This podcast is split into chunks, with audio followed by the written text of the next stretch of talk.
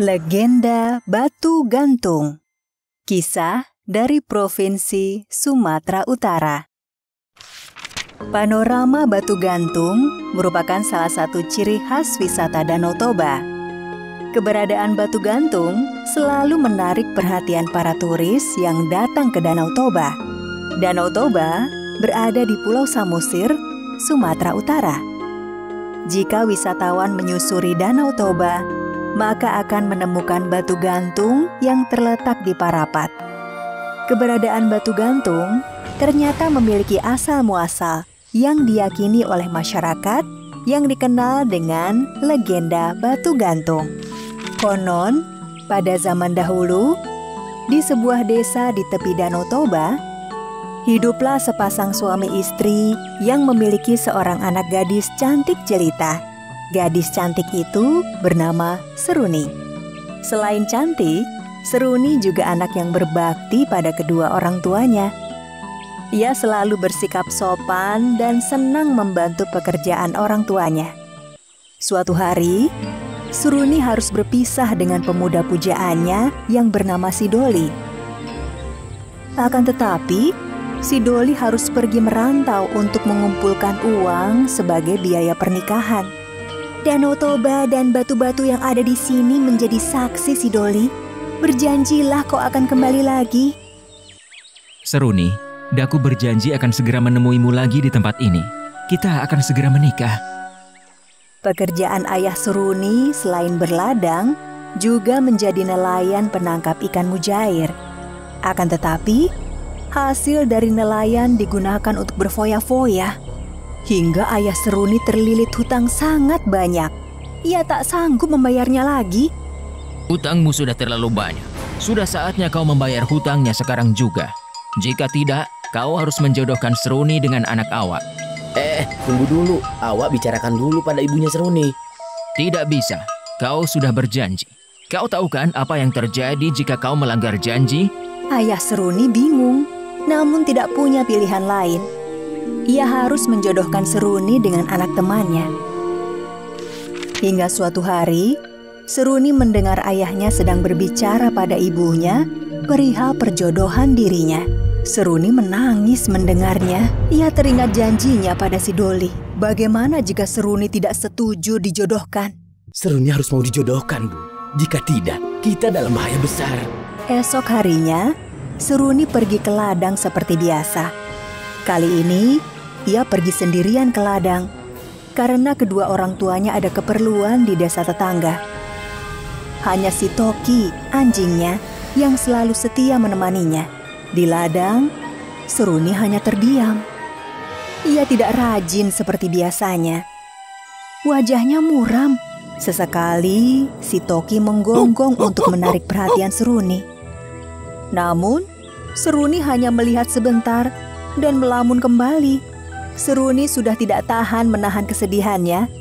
Ia butuh seseorang untuk mendengarkan keluh kesahnya. Toki, aku sedang bersedih. Aku bingung. Ayahku menjodohkanku dengan pemuda lain. Sedangkan aku sudah punya kekasih hati. Jika aku tidak menuruti ayahku, maka ayah dan ibuku dalam bahaya. Jika aku menuruti ayahku, Aku tidak sampai hati membuat si Doli kecewa. Aku harus bagaimana, Toki? Tangis Runi pun pecah. Si Toki semakin bingung melihat majikannya menangis. Ia mengendus-endus di pangkuan Seruni. Dengan berderai air mata, Seruni bergegas berjalan menuju Danau Toba. Si Toki pun segera mengikuti ke mana pun majikannya pergi. Si Toki bingung karena majikannya berjalan sangat cepat menuju tebing Danau Toba. Ia berulang kali menggonggong pada Seruni. Ketika sampai di tebing tepi Danau Toba, tiba-tiba Seruni yang sedang menangis terperosok ke dalam lubang batu yang sangat besar hingga masuk ke dalamnya. Lubang yang sangat gelap membuat Seruni ketakutan dan berteriak meminta tolong pada si Toki anjing kesayangannya.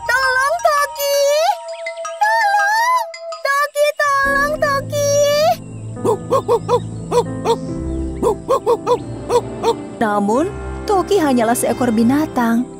Ia tidak dapat berbuat apa-apa selain menggonggong di sekitar lubang batu besar tersebut.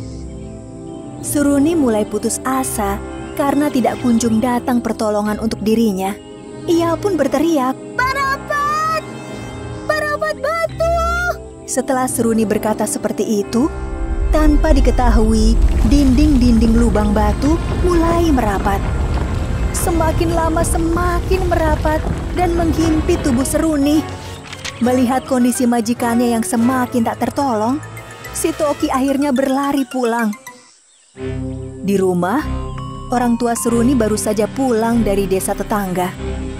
Si Toki berusaha memberitahu bahwa Seruni dalam keadaan bahaya dengan menggonggong tanpa henti, mencakar tanah, dan mondar-mandir di sekitar majikannya. Sadar dengan isyarat si Toki, orang tua Seruni segera beranjak dan mengikuti si Toki hingga sampai ke tepi lubang tempat anak gadis mereka terperosok. Mereka mendengar suara jeritan anaknya dari dalam lubang. Akan tetapi, keduanya tidak bisa menolong. Ayah Seruni pun berlari meminta pertolongan warga. Tak lama kemudian, tetangga mereka berdatangan di lubang tempat Seruni terperosok. Pak, lubangnya terlalu dalam dan tidak tembus cahaya. Aku hanya mendengar sayup-sayup suara anak kita yang berkata, Parapat, parapat batu. Bagaimana ini, Pak? Tanpa menjawab pertanyaan istrinya, ayah Seruni melongok ke dalam lubang. Ia memutuskan untuk masuk ke dalam lubang menyusul putrinya. Bu, pegang obor ini.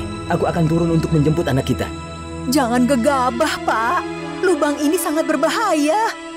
Benar, Pak. Lubang ini sangat dalam dan gelap. Ayah Seruni pun mengurungkan niatnya. Namun tiba-tiba terdengar suara gemuruh dan guncangan besar yang membuat lubang perlahan-lahan merapat dan tertutup dengan sendirinya. Seruni yang berada di dalam lubang akhirnya terhimpit dan tidak dapat diselamatkan. Setelah guncangan berakhir, di atas lubang yang sudah tertutup itu muncullah sebuah batu besar yang menyerupai tubuh seorang gadis.